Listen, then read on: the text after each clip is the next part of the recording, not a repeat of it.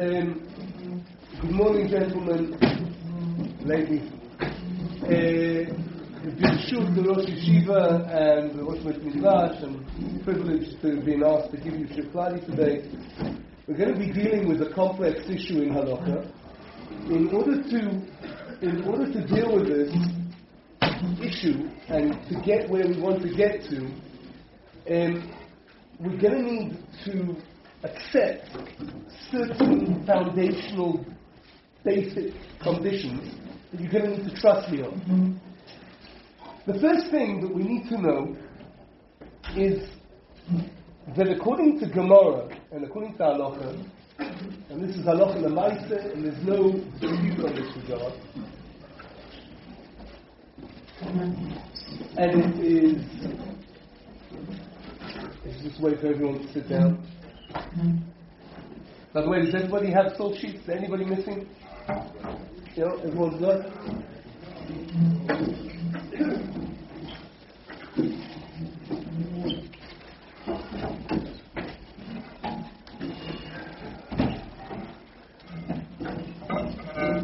This is what I must say. You can't say that I don't dress up for you.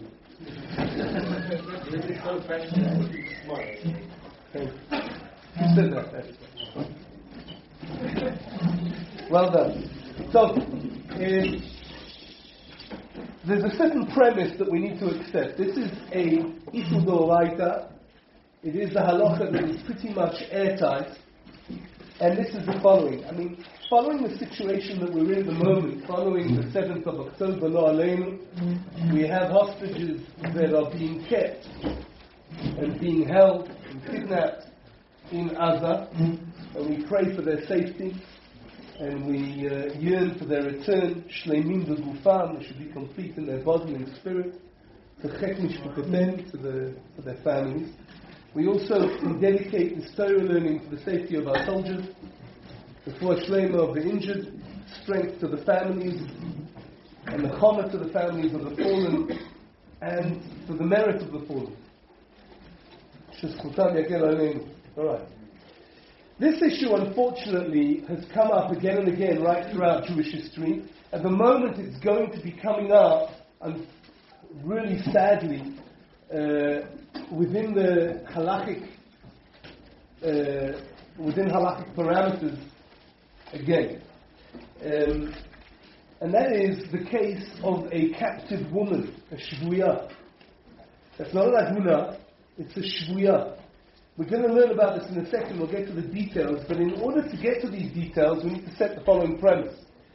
According to the Torah, and according to the halacha, and this is the psak halacha, and this is how the Gemara in Yevamos learns it, and this is how the Shulchan Aruch rules, the halacha is that if a woman who is married has relations with another man, she becomes asura lebala.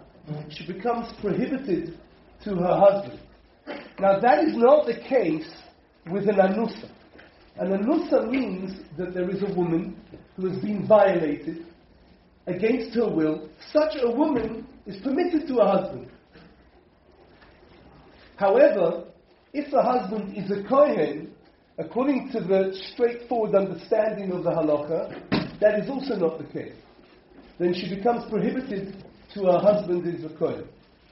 The case that we're going to be looking at, and that's basically uh, where we're sort of coming into it, we're going to be looking at, a huge area in halacha, we're going to be looking at the area of a chavusha, a shvuya, a captive woman. That's a woman who's taken against her will and is being held against her will. What's the din? What is her status once she's freed? And you'll see that this is a really sort of complicated issue, but there is a further complication that I'm going to introduce. But in order to get there, we need to follow the following understanding. So source number one is the Gemara in. The Gemara in sets out in the Mishnah, Haisha shnichbesha b'dei goyim, a woman who is taken captive by non-Jews, and that refers to certainly uh, violent aggressive, non-friendly, evil-meaning uh, not, uh, uh, nations of the world that surround us. And that wasn't always the case in Eretz Israel. We're talking about a case where there were Jewish communities across the world where this would happen on a regular basis. if it's al yedei mamon, in other words, if she was being held ransom in order to extract money from her husband, once she's released, she can return to her husband, there's no issue. Al yedei nefashot asura. But if there is a threat that they're going to kill her, then uh, once she's released, she's prohibited to her husband. The Gemara asks the following question, and what's the reason behind this? The reason behind this is because then the chances are that there's been a bila, that she's had relations with her captors, possibly even miratzot, possibly since the situation is she wants to save her life, or there's no situation which is going back to her husband, the assumption is, therefore, that she becomes prohibited to her husband. Amar Shmuel Bar Yitzchak Amar Rav, here's the question in the Gemara. Rav Shmuel, the son of Rav Yitzchak, said in the name of Rav, Lo Shanu, this is only the case, El Ashiyat Yisrael Keifa. It's only the case when the Jewish people have authority, have power over the nations of the world. But But when there is a situation, the that's been a situation that, almost throughout history, since Churban Bayit Sheni, when the nations of the world have authority over the Jewish people, even if she's being held ransom, uh, then she is also prohibited to her husband. Now, what I've brought here is two opinions, Rashi and the Rambam. There's a machloket between Rashi and the Rambam how this would apply to, uh, in practical application. Um, Perhaps what we'll do is we'll skip to source number four, just because to save time, and that's the psak already in the Shulchan Aruch in this regard. The Shulchan Aruch, based on the machloket between the Rambam and Rashi and Tosfot in this case, rules the following. And there's a machloket between the ruling of the Rama and the Shulchan Aruch, and I want you to understand nuances. This is just an introduction to the issue. האישה שנכבשה בידי עכו, a woman who is taken captive by, uh, by non-Jews, על ידי ממון, and she's being held ransom in order to extract monies from the husband, muteret afilu lekuna. She's permissible even if her husband is a kohen. Now, why is that important? That's important because lemaise, and we're going to see this a little bit later on, when the case is a case of a ne'eneset, this is the premise that we said, a woman who is violated against her will, if her husband is a kohen, bepashtus, in the straightforward understanding of the halacha, she's also prohibited to her husband if her husband is a kohen. It's only if her husband is a Yisrael that a ne'eneset is muteret, she's permissible to the husband which creates, of course, can create tragic circumstances. And we're in a situation now where the situation is tragic. But this is not the first time that we've been facing tragic circumstances as such. Continuing Shulchan Aruch, says the Rama Hagor, the Dafka, but this is only shechayavim lehem shiyiru li gaba pen yafsidu mikisam. This is only when she's being held ransom, and if she's violated, then she's considered like goods. And if she's violated, it's like they're damaging the goods, and therefore she'll be worth less money to them. But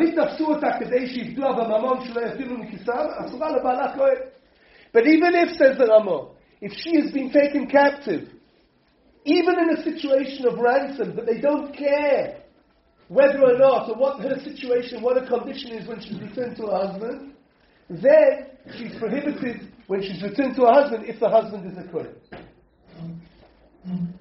Al yedei nefashot, continuing the Shulchan Aruch, we're just going beyond those brackets, everyone with me still? Al yedei nefashot, Asura. If she is being held and there is a threat to kill her, then she's prohibited. For kahuna, if her husband is a Kohen. Lafikach, accordingly, Mayaba ala Kohen, Nesrala. Accordingly, if her husband is a Kohen, she becomes prohibited to him. Now, once we understand this, and there are some nuances in the Gemara and in the Halacha that the Shulchan Aruch continues with, and that all goes back to the following premise. There is a syndrome called the Stockholm syndrome. There was a uh, there was a, a, a before my time, but uh, in, in the United States there was a kidnapping with a young girl called Patsy. Does anybody know her name? Uh, her, her grandfather was a very wealthy owner of newspapers. She was kidnapped, and it, it occupied the news. You know, the, the, the it occupied the news for months, weeks. And after a few weeks, there was a bank heist by the, I think it was called the Symbionese Army, Revolutionary Army, or something. They kidnapped her. And uh, she was seen holding machine gun in the bank. Patty Hearst. Patty Hearst, that's the name. And she was an anacle of some very, very wealthy. And the argument was that she became, she was initially taken against her will, but there is something called the Stockholm Syndrome, where the victim sort of becomes a part of the world or of the life or of the, of, of, the, of the, of the uh, perpetrator of the hostage taker. What's the idea behind this? It's a whole psychological Torah, but that's not the point. The point of halacha is that if somebody is a kabusha, they're being held against their will, and they feel that their lives are in danger, it could be that what they will do under such circumstances is anything in order to prevent their loss of life. And that would include having some kind of relationship with their captors. Now the question is going to be, is that considered an effort? Is that considered a violation or not? In the Pashtus, the straightforward understanding of the halacha, that's not. Even though it's not, you know, it's not in, in strict terms uh, done willingly, but it's not considered an eneset, and therefore should certainly be prohibited to a husband if he's a kohen, if she's then released, uh, and possibly even to a husband if he's a Yisrael. Because a Yisrael husband whose wife has uh, uh, has some kind of relationship which is extramarital, if it's not honest, it will be prohibited.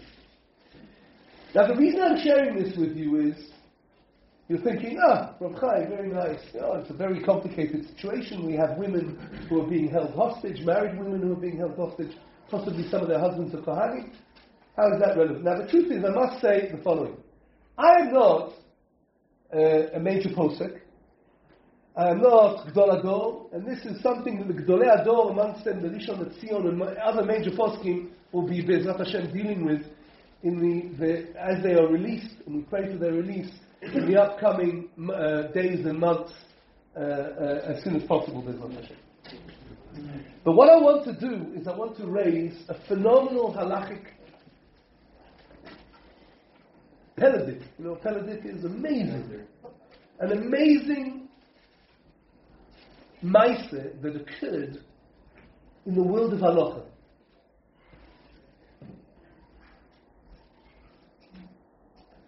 In the 15th century, before Martin Luther even came onto the scene, there was a quasi revolution against uh, the Catholic Church, led by somebody called Hussia. He was eventually burnt at the stake, but he had a lot of followers. And it took place around the Austrian Hungarian Empire, that area. Romania. And there were a lot of there were a lot of battles and, and, and, and there were wars fought over this. The Jews were accused of supporting the Hussites. Now, the Archduke of Vienna, his name was Albert V, was a fanatic. He was brought up as a fanatic. and he gives an order to, and, and, it, seems that it was instigated by or blamed on a Jew taking, taking some kind of uh, loan, or I, I'm not quite sure, but he orders two things. First of all, eventually banishes all the Jews from his kingdom, but he takes all the women and children of the Jewish community against their will, including married women, and places them as hostages with Christian families across Vienna, and they're held against their will. With the idea that they'll convert Christianity. I mean, it's, a, it's called the Gzerot, the, the, the decree, the, Vien, the Viennese decrees, the Ostreich, the Austrian decrees. Takes place in the year 1421, 1422. 200 Jews burn themselves to death. Burn themselves to death rather than to convert Christianity. It was a terrible, terrible occasion, occurrence. Terrible. The challenge was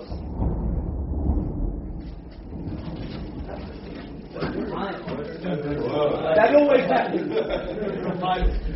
That always happens. It's just just sound effects. The challenge was, guys, the challenge was that these women were eventually released and returned to their husbands. What's their status? Okay? Everyone with me?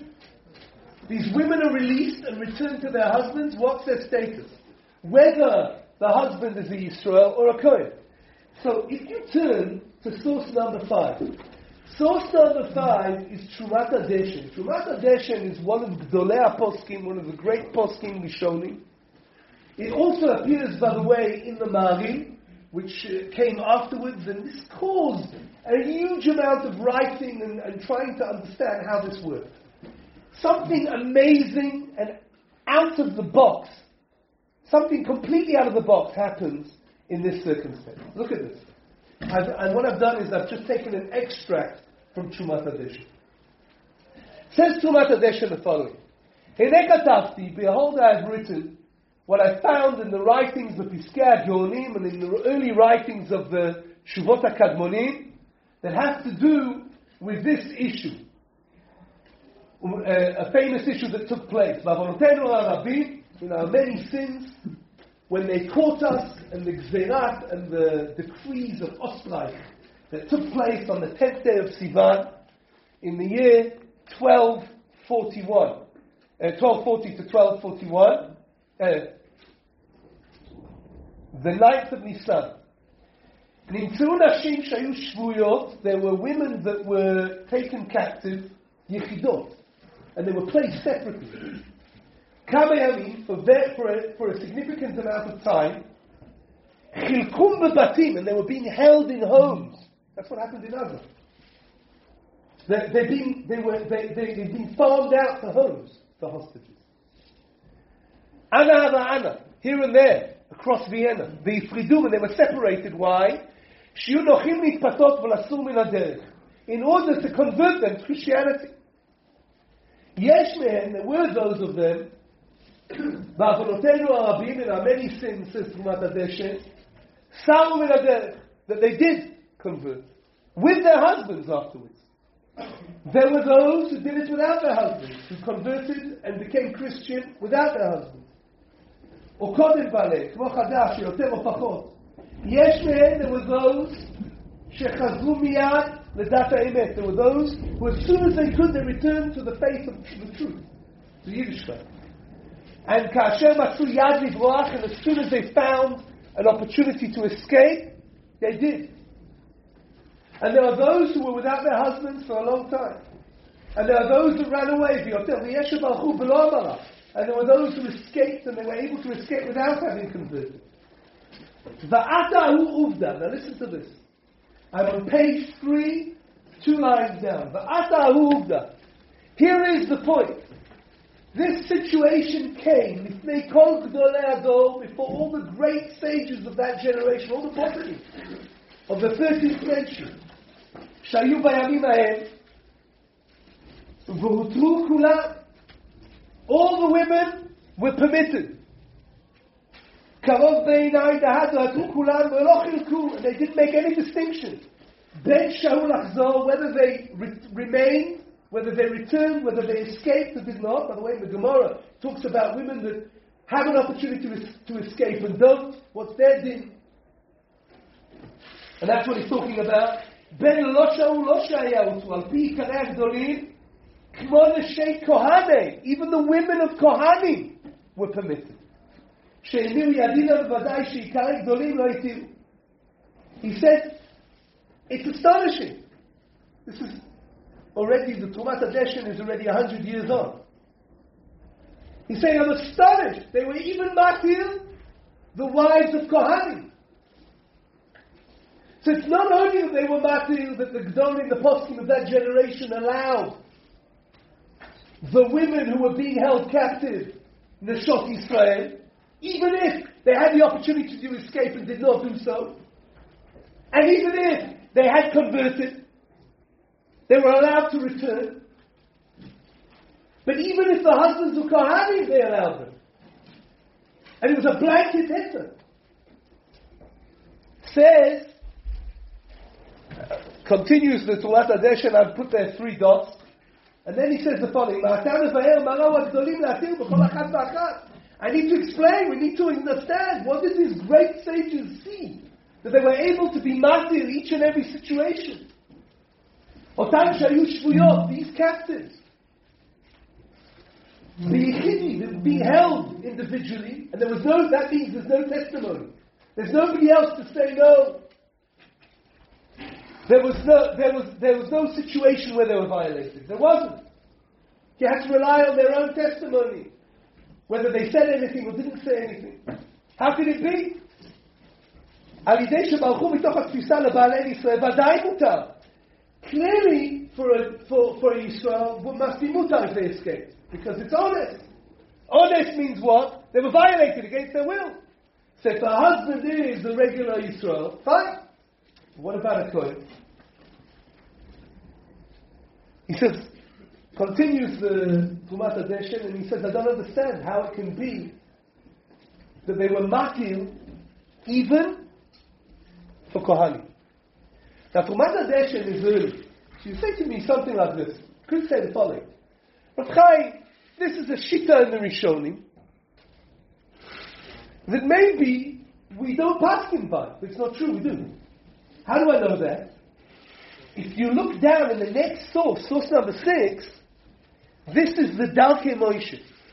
The Darkei Moshe is the Rama on this halacha in the Tur. Nachon, the Rama has his comments on the Shulchan Aruch, but just like the Shulchan Aruch is based on what? On the Beis Yosef on the Tur, the Rama is based on the Darkei Moshe on the Tur.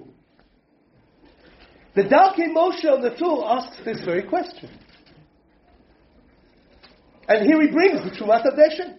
Let's look at it. Okay, so far so good? It's a Peladic thing. By the way, this Trumat Adeshin is, is, is astonishing. So we have a clear halacha regarding a shvuya that she's asura lebala, she's prohibited to her husband, certainly if he's a kohen, even if she's an anusa. But here we have a scenario which was classically a classic scenario of shvuya, where all the Gdolim, all the great sages of that generation, permitted all those women, even if the husbands were Kohen. Kohen. The question is, how can that be? Okay? Why is that a question? Well, it's an Isur Doraita. It's an explicit pasuk in the Torah. That a husband can't take her back if, under such circumstances, certainly regarding a Kohen. Hang on just a second. I'll give, well, anybody who's got questions, otherwise we won't get through. I'm concerned we'll keep questions to the end, okay? And then write it down. Please. I'll give time, I hope. Says the Ramo, Dalke Moshe, ובתרומת הדשן, and in the תרומת הדשן, that's what we learned, האריך הרבה בדבר, he extended this. He spoke about this בדבר, וצידד צדדים להתיר, and he showed different ways of uh, allowing this. והכלל העולה מדבריו, and the rule that comes up from what he says, דכל האישה שנכבשה מחמת שמדות, if a woman is taken captive in order to convert her, ועומדת בעינויים וסיגופים, and she's being tortured, and she's facing suffering and degradation, כדי להעמיד, even if she's facing death, danger of death, which, to my great sadness, is the situation of our hostages now. Muteret lebala Israel, she's permitted to her husband who is Israel. Aval lebala Kohen, but if her husband is a Kohen, says the Ramah, based on this Numat what would you think he would say? No, no, it doesn't say that. What does he say?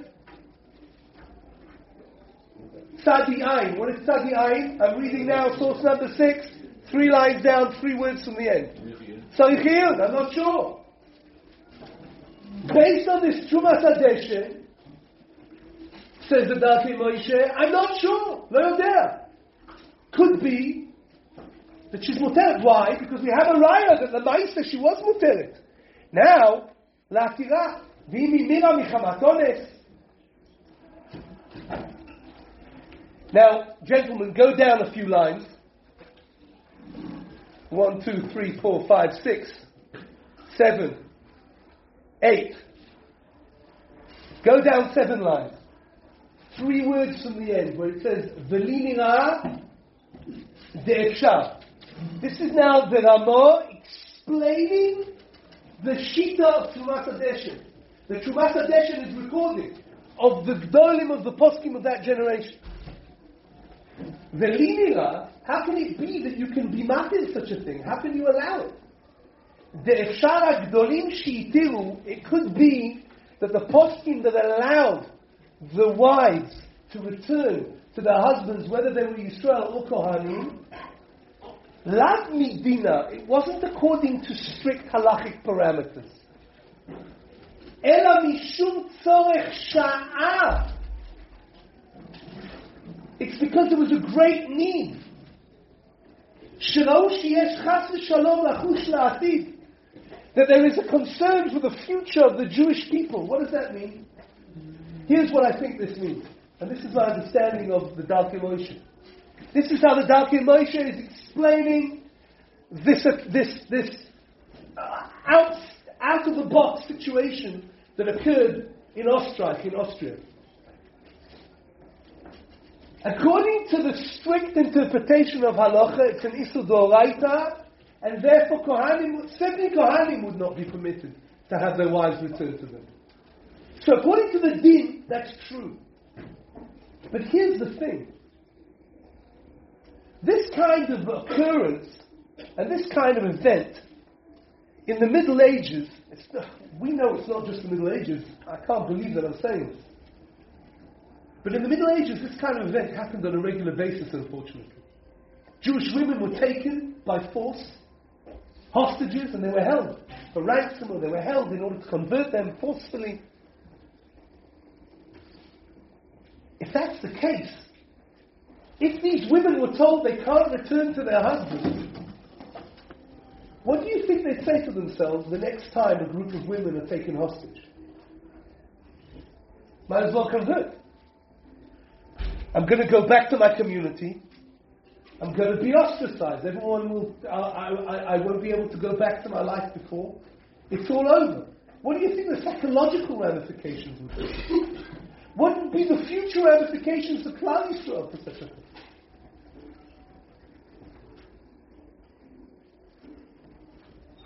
Says the Ramah explaining the rationale of the poskim that Trumat Adeshen is quoting of the 13th century. They had no choice. They had to matil the women back to their husbands, even if they were Kohanim. Why? Because otherwise there'd be no future for Klal. Every time a Jewish woman would be taken hostage, she'd convert, or she'd leave Yiddishkeit. Which leads us to understand that there are considerations that go beyond the technical application of the understanding of how the Gemara concludes. Now, whilst this is true, and we're running low on time, so I'm going to fast forward a little bit.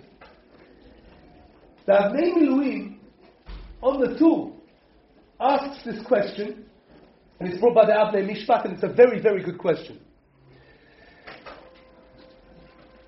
The question is the following How does that help? What he's saying, how does that help?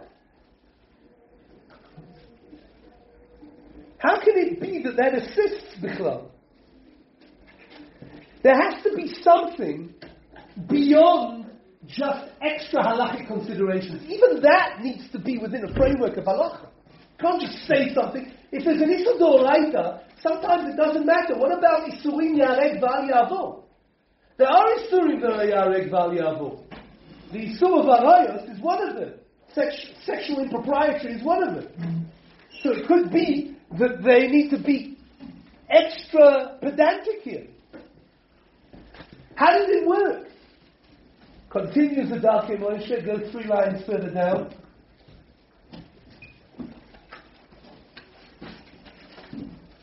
And he says the following.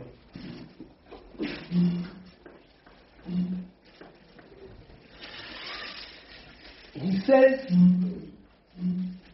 Nirali, can you see that? Nirali? It's about four lines, in the, it's in the middle of the paragraph, four words from the end. The line in the middle of the paragraph. This samchu, that this is what they relied on. Ahad amina, because we have a halachic principle. Called a mekadesh adat ad mekadesh. When you make kiddushin, when a person gets married, you get married on the dat, on the conditions that the rabbis set forth. Chachamim set forth. The yesh biyad bezdin, and the bezdin has the power. La'afkuei kiddushin minay. This is a really complicated issue. The bezdin has the power to retroactively nullify a kiddushin. Let me say that again. The Ramah explains this in the following rubric. It has to work in a rubric of halacha. How did they get this to work? What they did is they either went back in time and they said, since the marriage to a Kohen or to a Yisrael was all done based on Kiddushin that is set out by us, Chazal, the sages, the Bezdin, we now have the authority to be mafkia, we have the authority to nullify that Kiddushin retroactively.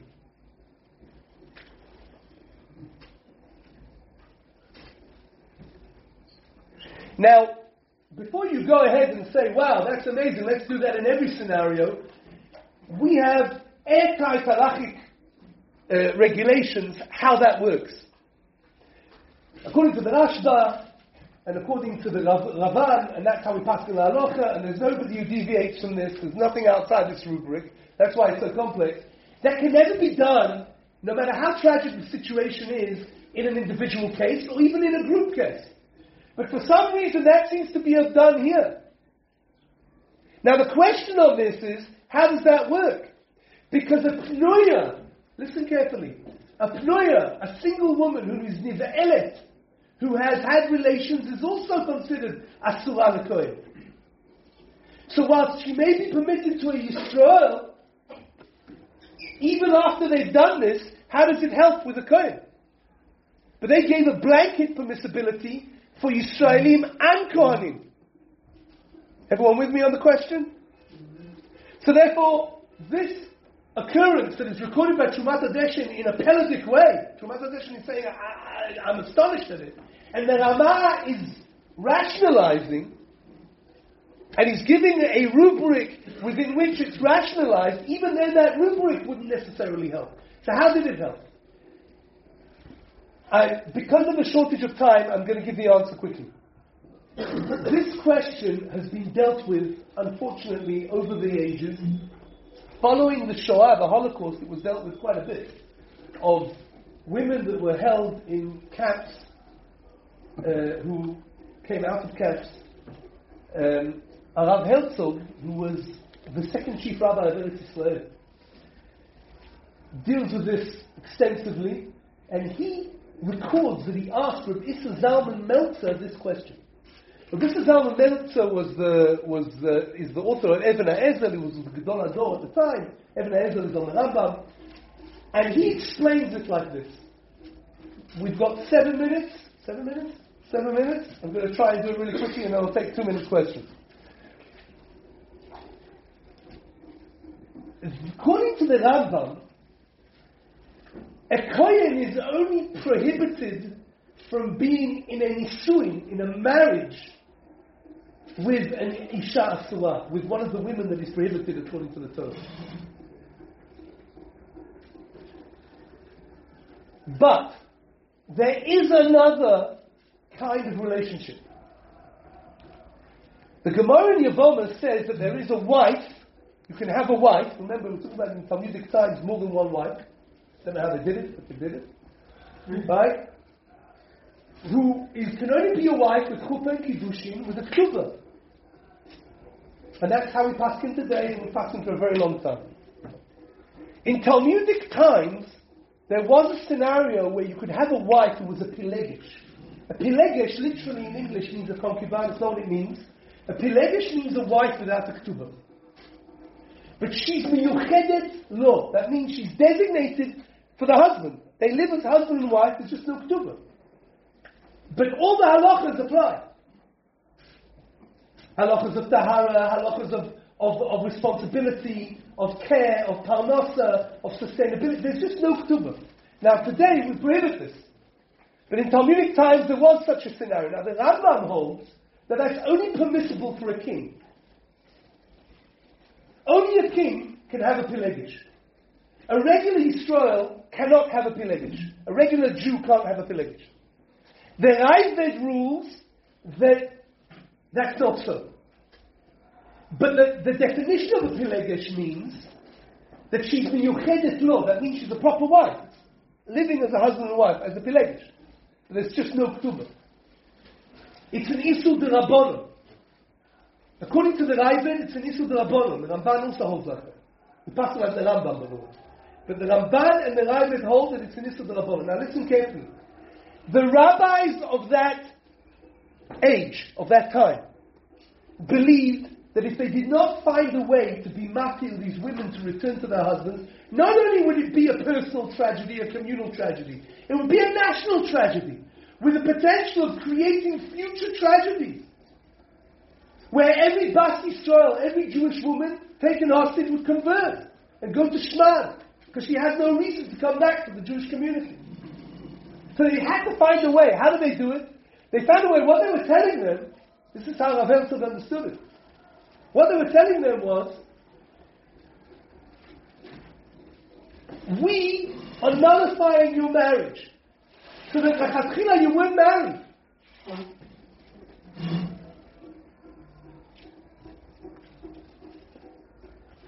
So what were you? You had a deal of Pilegish. Ah, the Rambam doesn't hold that. Okay, but the Ramban and the Raavad do. And therefore there's no prohibition, at least on a Doraita level, to be together, husband and wife. Remember I told you, those of us who learn Poskim, rabbis can only find solution to rabbinical problems. Now it's a rabbinical problem. Because the Isul is Rabbanon and not a Doraita. Now the question is going to be, by the way, the question, there's another, there's another answer. The other answer is the The Pitchei Tshuva, and I brought this, this is your last source here, those of you who want to look through it. The last source on page, on source 9, is the Pitchei Tshuva. The Pitchei Tshuva brings the Marzam. The Marzam argues something really, really clever. The problem with it is there's too many holes in this argument, and I'll explain to what the argument is. Our question is regarding Kohani. The Marzam says like this, Today, the status of Kohanim is a suffix, it's a doubt. We don't know who the Kohanim are. Kohanim came back with Ezra Soifel, and they didn't know what their yichus was, how to attribute back their kahuna to the families of kahuna that served in the Beis HaMikdash, Halishon, and therefore there was a safek kahuna. Since that's one suffix, since that we don't know that she was, that the chabusha, that the shvuya was nivelet, she had, she had been violated. There's a suffix, a doubt whether she's been violated or not. It's a suffix, sfeika, and suffix sfeika mahavile. That's permitted. The problem with this is you can't really say that in that case because the shvuya isn't a suffix.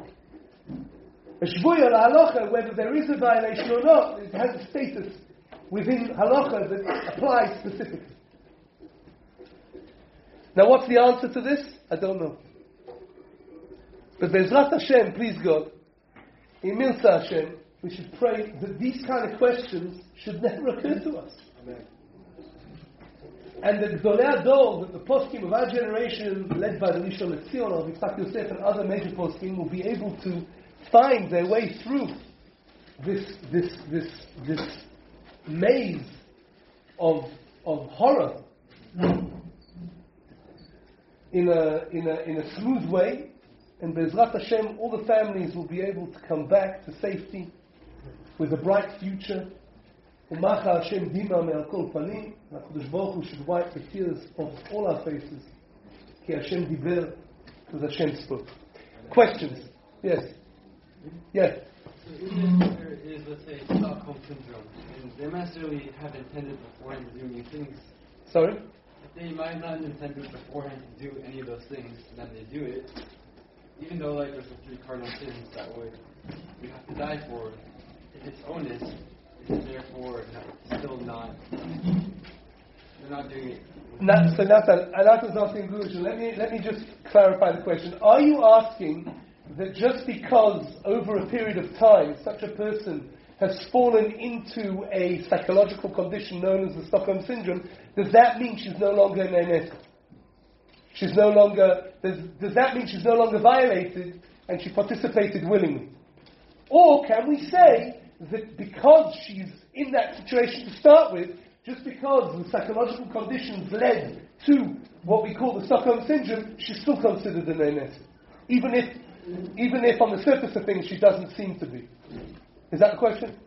Good. Okay, it's a good question. Um, I think Lamaise, in practical terms, the halacha, if she's participating willingly, even even over even over time, she's considered she's con, she's not considered an NS. I think so, practically. But it creates all sorts of scenarios. I mean, yeah, yes. Wait, what? when you made the, the, the case about the Pilegesh, is a, a Kohen who you were saying that that they changed her marriage status to it was as if she was a Pilegesh. And then you said it was, which made turned it into an Isser Derabanan. How what? Because because because there's no Isser. It's a very good question. How does being mafkia, nullifying the kiddushin retroactively, turn the relationship that's going to be in the future between a chavusha and a kohen into a isur drabonon or no isur at all. The way that works is because the status of the pilegesh is she's not a asura, she's not one of the prohibitions that the Rambam records, although according to how he understands the pasuk in the Torah, is prohibited to a kohen. A kohen is prohibited to marry three categories of women. A Pilegesh is not, a, a, a, woman who is a Pilegesh is not one of them. But she's not considered to be an Isha. She's not considered to be a wife. There would be an Isur Darabanan involved, there wouldn't be an Isur Doraisa. The Isur Darabanan is that you're not supposed to have a Pilegesh. We're not, the, according to the Rambam, we're not supposed to have a Pilegesh. Only a king is allowed a Pilegesh. Since she was a Pilegesh, there's no more. Um, it's no not. It's not. It doesn't fall. It doesn't fall into the rubric of an isur doraita. She's not a halala or a zona or a goya. She doesn't fall into those categories. All right. That's how it works. Yes. Don't we also look at those like not doing things God can handle? Like if those women wouldn't have been able to handle like not going back to after that, is that another reason why they should be You mean that might be a consideration that the poskim of that generation had it could be, but they still need to fit it into a rubric. That's not enough of a rubric to sort of hold it. This is a big, this is a big one. And this is Doraita, that's the question, by the way, that's the question the Rama asks here. By the way, the Rama, when he passes this in Shulchan Aruch, he omits it. So in the Darkei Moshe, he agrees that they would be muter to Kohanim, but in the Rama, in the Shulchan Aruch, he says Tzarichiyun, I'm not sure. There's a change. He's just not willing to pull the trigger. Okay, so, so it's an Isudoraita. Yes. Retroactively, you, you cancel the, marriage, and then she becomes Pelagish? Yes. So, Well, it doesn't become a Pelegesh retroactively. If you've nullified, if Chazal mafkia kiddushin, then technically she becomes, the, the relationship between them has to be described as a Pelegesh. between, between the original husband and wife. Yeah. But they were, but they were married at Yes. It's, it's, it's not ideal, but it, Yeah. but it works for a Kohen, otherwise. Right.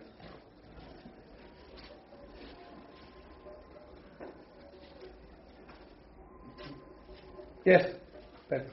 Since there actually was a condition beforehand, what happens if the Since there was? since there was an actual condition beforehand? What happens to the physical copy of the document? Does it hold any weight in? No, it's nullified. Why? When you get married, you say, Kadat Moshe B'Yisrael.